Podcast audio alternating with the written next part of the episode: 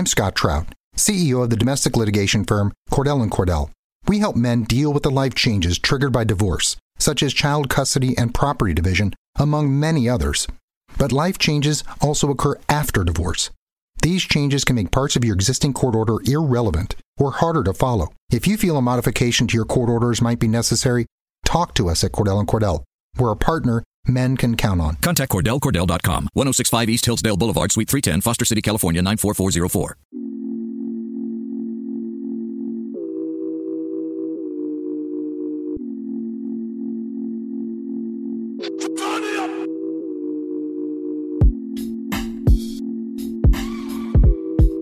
Hello and welcome back into a new edition of the Denver Nuggets Daily Podcast. I am your host, TJ McBride of MileHighSports.com. You can find all of my work as well as the whole Mile High Sports' team's work over at MileHighSports.com. Uh, go to MileHighSports.com, click that Nuggets icon in the top right corner for everything going on with our Nuggets content. We are just coming off of a Nuggets loss. They lost 125 to 113 against a team that the Nuggets are pretty much unable to beat with how they are currently constructed in the Houston Rockets. There was really just not much Denver could do for the majority of this game. They, I mean, to their credit, they battled the entire night. It didn't matter how much things seemed like they were getting out of hand for the Nuggets. They continued to battle and battle and battle and battle.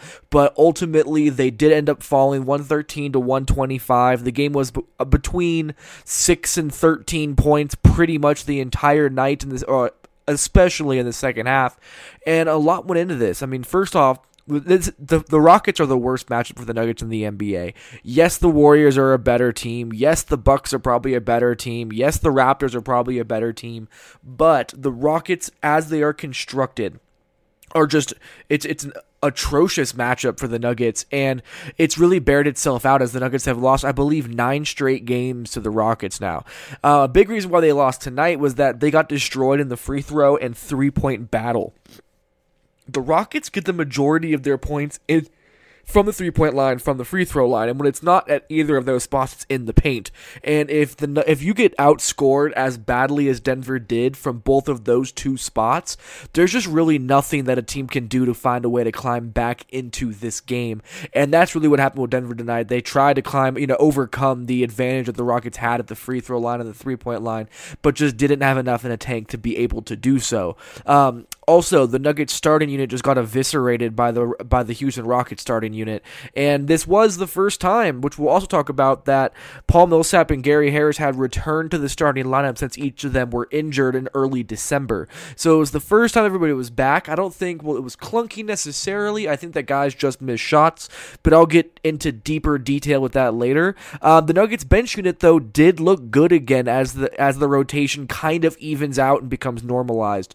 Um, Monte Morris was great. Malik Beasley was hitting big shots. Mason Plumlee was everywhere. Juancho didn't shoot well, but added some other things to the game. Really, the only player off the bench that struggled, in my opinion, was Trey Lyles, and I'll get into that. And then we will finish this podcast with some Twitter questions. Um, before I jump into everything that has to do with this podcast, though, let me first give a shout out to the Regulators Production Group. They are the people who created the intro and outro that you hear on this podcast, the beats you hear on this podcast. Um, they're awesome. Go on Instagram and check them out. That's the Regulators Production Group. And then in addition to that, Terrapin Care Station is the presenting sponsor of the Denver Nuggets Daily Podcast. And let me give you a quick word from them as well. Before we get into the rest of the Denver Nuggets Daily Podcast, let me give you one quick word from our sponsors over at Terrapin Care Station. Since 2010, Terrapin Care Station has been providing patients and customers with high quality cannabis products at everyday low prices. Serving the communities of Denver, Boulder, and Aurora, they offer their own flower and concentrates, as well as all the brands you love at prices that you just won't believe. They pride themselves in having the most knowledgeable and professional staff in the industry, and their team will work with you one on one to help you find the products that are perfect for you.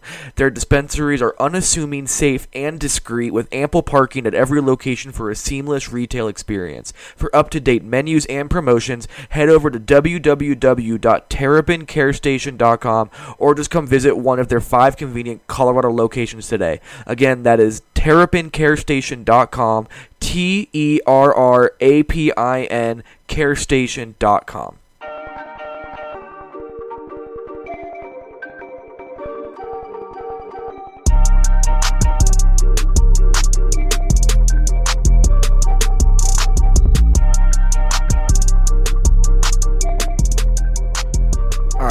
So the first thing that we just have to get to when it comes to the Nuggets games against the Rockets, really of any of, of any game they've played, is that this is just really the worst matchup for the Nuggets in the league. They have Denver has absolutely no chance to defend this Rockets team. There just isn't the personnel or the scheme that makes it work. The Nuggets play an aggressive pick and roll scheme because Nikola Jokic is so slow footed.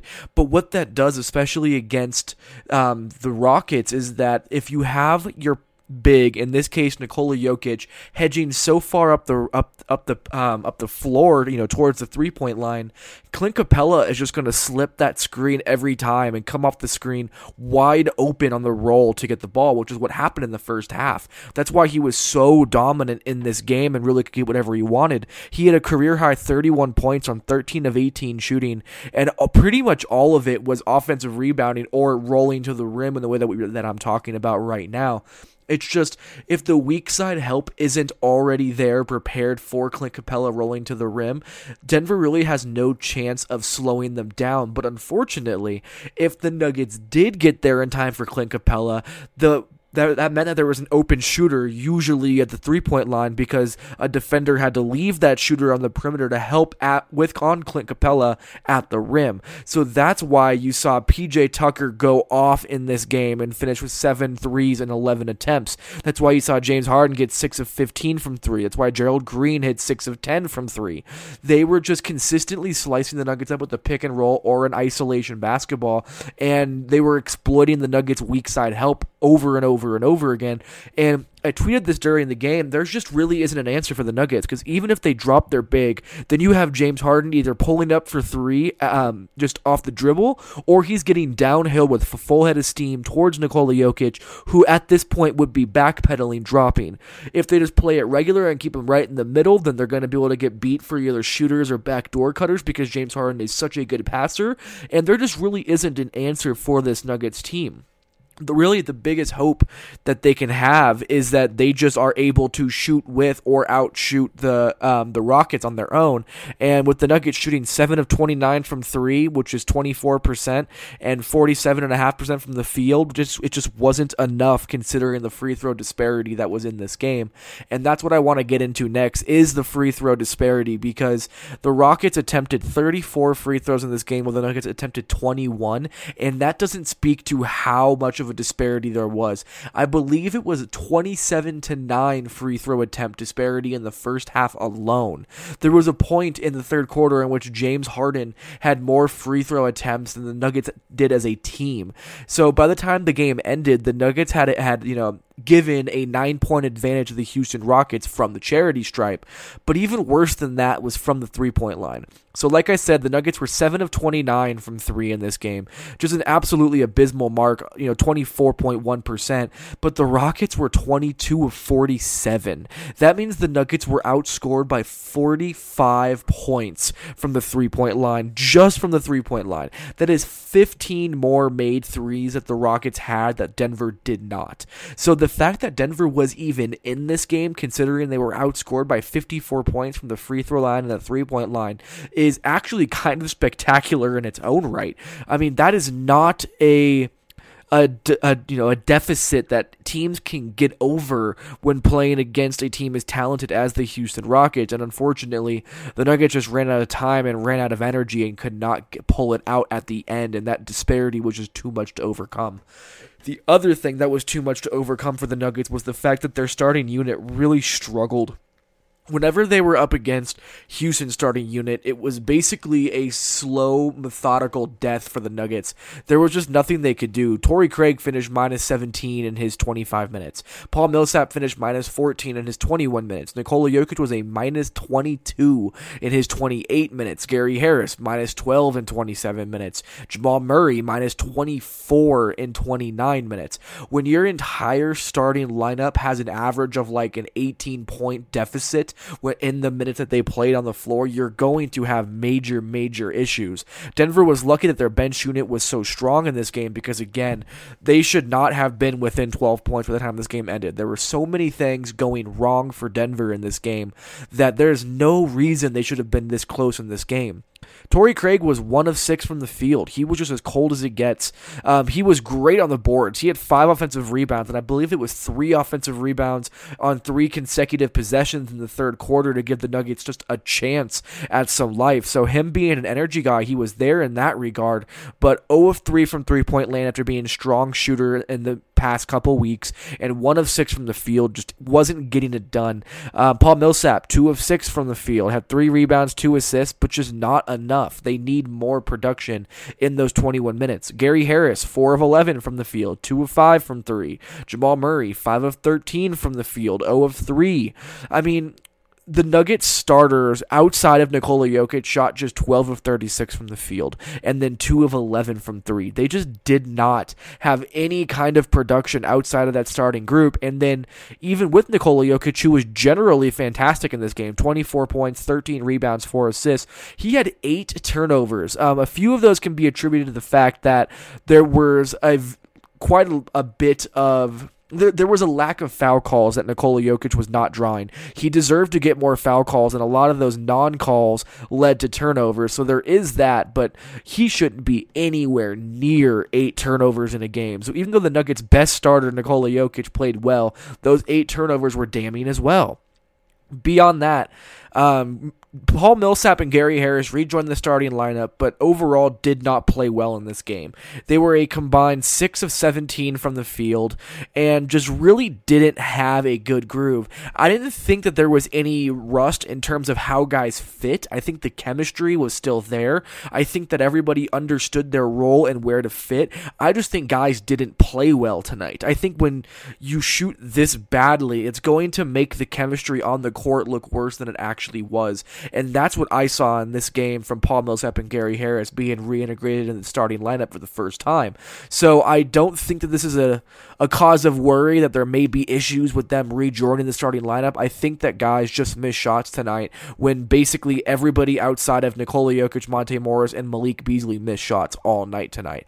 So again, you know, it wasn't great, but it looked fine to me. The one bad thing about Gary Harris returning, returning to the starting lineup tonight was the fact that late in the third quarter, he ended up having some kind of hamstring issue that prevented him from finishing the game or playing at all in that fourth quarter. So hopefully Gary Harris is fine. He told Michael Malone after the game that he was fine, but Gary Harris is as tough as they come. Malone did say there was some concern, so we'll have to wait and see what that diagnosis is, uh, whether it is tomorrow morning, which would be Tuesday morning, and see if it comes out then, or at some point before the Nuggets tip off against the Heat. But his availability availability is in question in that Miami game that is going to be the second night of a back to back after the Nuggets had lost to the Rockets.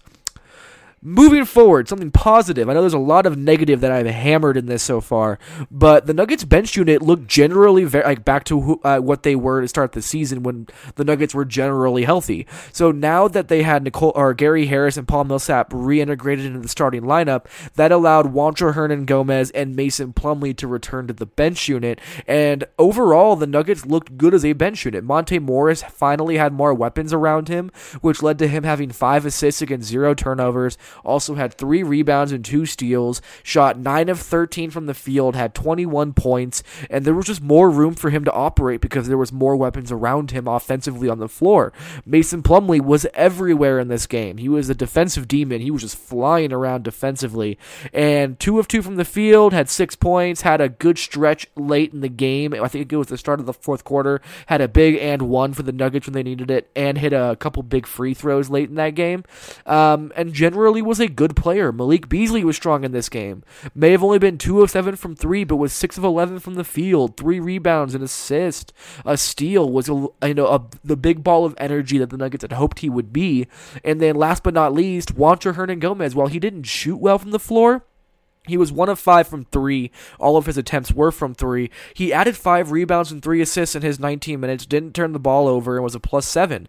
The only player off the bench that I thought was rough was uh, was Trey Lyles. Um, he he just isn't there right now. I don't know what it is, but defensive lapses, the inability to catch passes that are thrown his way. Um, on top of that, he's just cold from the field. Another 0 of 2 night from the three point line. At this point, Trey Lyles is probably just going to have to be eradicated from this rotation, especially once once Will Barton comes back healthy. There was a, a Twitter question that I'll get to in a, in a second about Trey Lyles. We'll talk about it more then, but overall, another negative performance from Trey Lyles. All right, it is now time for what everybody knows is my favorite segment of this podcast, and that is answering some questions from Twitter followers and people who uh, listen to the show. Um, there was a bunch of questions that came in after this game, and I only picked about four of them to get to because I don't want this podcast to go extremely long, and plus, I do have a bunch of writing to do, so I tried to limit it a little bit. So I picked four questions that I thought were pertinent to what is going on with the Denver Nuggets as they are currently constructed and where they stand right now. Um, first one was from AckDog on Twitter. Um, he said, Should Malone shorten the rotation and take Craig and Lyles out? So there's a lot to unpack in this one. So I don't think Torrey Craig is going to be out of the rotation entirely at any point unless it gets to a point where Malik Beasley and Juancho Hernangomez are just so thoroughly outplaying them, outplaying him, and the Nuggets are fully healthy that they just don't feel like going to him anymore. So from my point of view, Torrey Craig is going to be in this rotation so long as Will Barton is out for sure, but even once Will Barton gets back, there's a high likelihood that he still has some role. When it comes to Trey Lyles, though, I think even in this game, Michael Malone could have completely cropped out Trey Lyles' minutes and given them to Juancho Hernangomez and played a nine man rotation instead of a ten man rotation. I mean, Lyles is was not. It's just he isn't giving the Nuggets enough to justify giving him 17 minutes a night.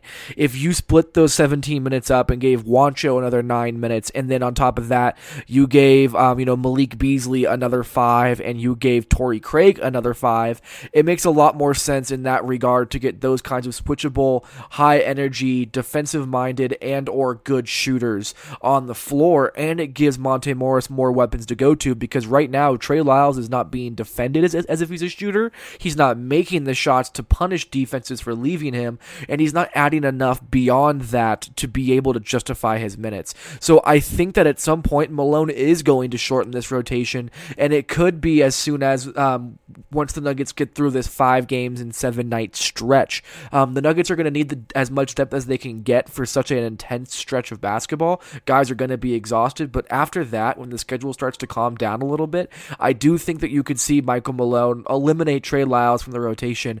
And once Will Barton gets back, I don't think there's going to be a spot for Trey Lyles. I think that all three of Juancho, Torrey Craig, and Malik Beasley have outplayed him enough to where when Will Barton comes back, you just roll with those three wings and you pick one of them to play backup power forward minutes and just not play Trey Lyles. So that's how I see it playing out.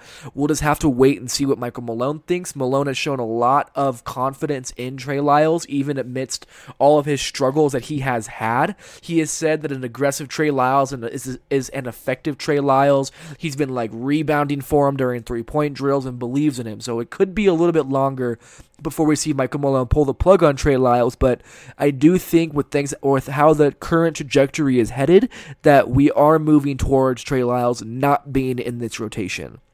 Um, Lord Ruthven on Twitter asked, "Is it time to be concerned about the defense?" And I cannot disagree with this more vehemently uh, in any way. I mean, the Nuggets just played against a team who is, first of all, a lethal offensive force, and it's arguably the worst matchup for them. They just started their two best defensive players for their first time back from injury in this game and have are still a top 10 defense as the you know overall for the entire season according to defensive rating. To bail on this defense already is just not fair to the work that the Nuggets have done defensively. The effort is still there the majority of the time. They're going to figure some things out, but to bail on this defense after they had gotten beaten by a team that is just flat out the worst matchup for them is not fair to anybody in that regard. The Nuggets should not be bailed on that quickly and their defense is much better than it has looked in the month of of January.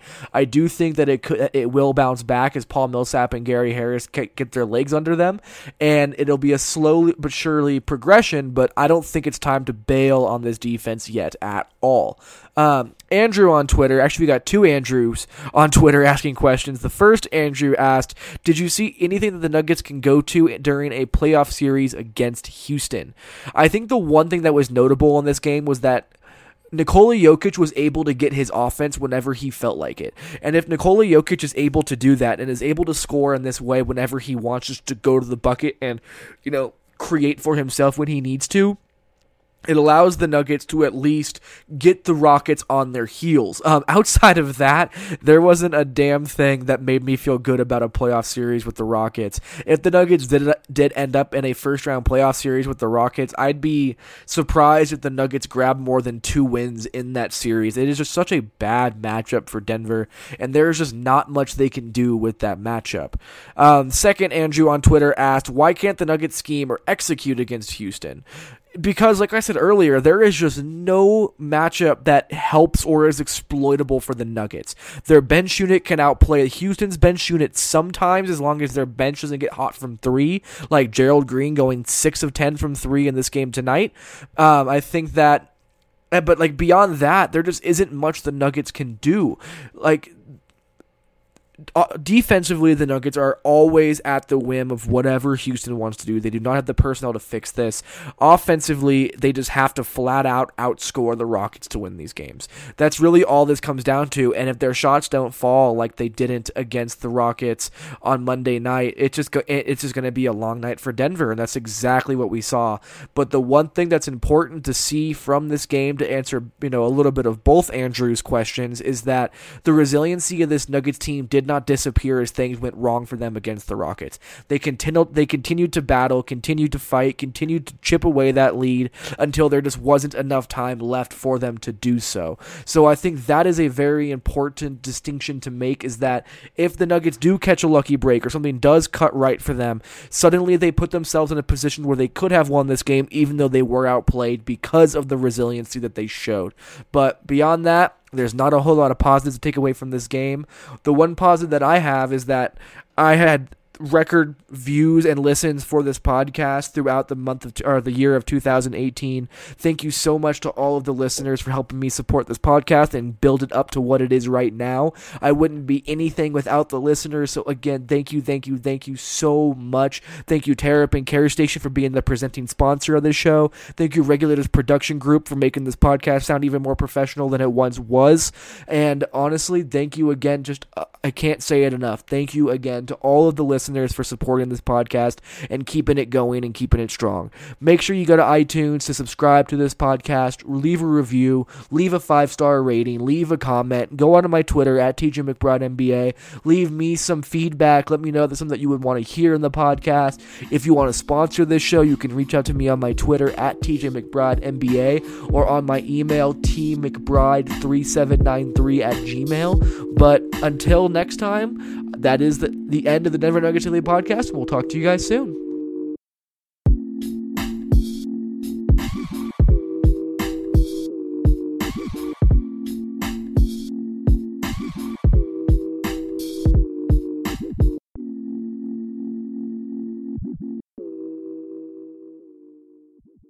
Johnny got a toy golf set when he was three, and from that day on, he was hooked. All he wanted to do was golf, golf, golf. He'd be on the links before school, after school. All he ever wanted was to go pro. And then, one day, when he was holding his grandson and thinking about his 12 handicap, Johnny realized it just might not happen for him. But you know what did happen for him? He switched to Geico and saved a bunch of money on car insurance. So that was good, and so was hanging out with his grandson. Johnny got a toy golf set when he was three, and from that day on, he was hooked. All he wanted to do was golf, golf, golf. He'd be on the links before school, after school. All he ever wanted was to go pro. And then, one day, when he was holding his grandson and thinking about his 12 handicap, Johnny realized it just might not happen for him. But you know what did happen for him? He switched to Geico and saved a bunch of money on car insurance. So that was good, and so was hanging out with his grandson.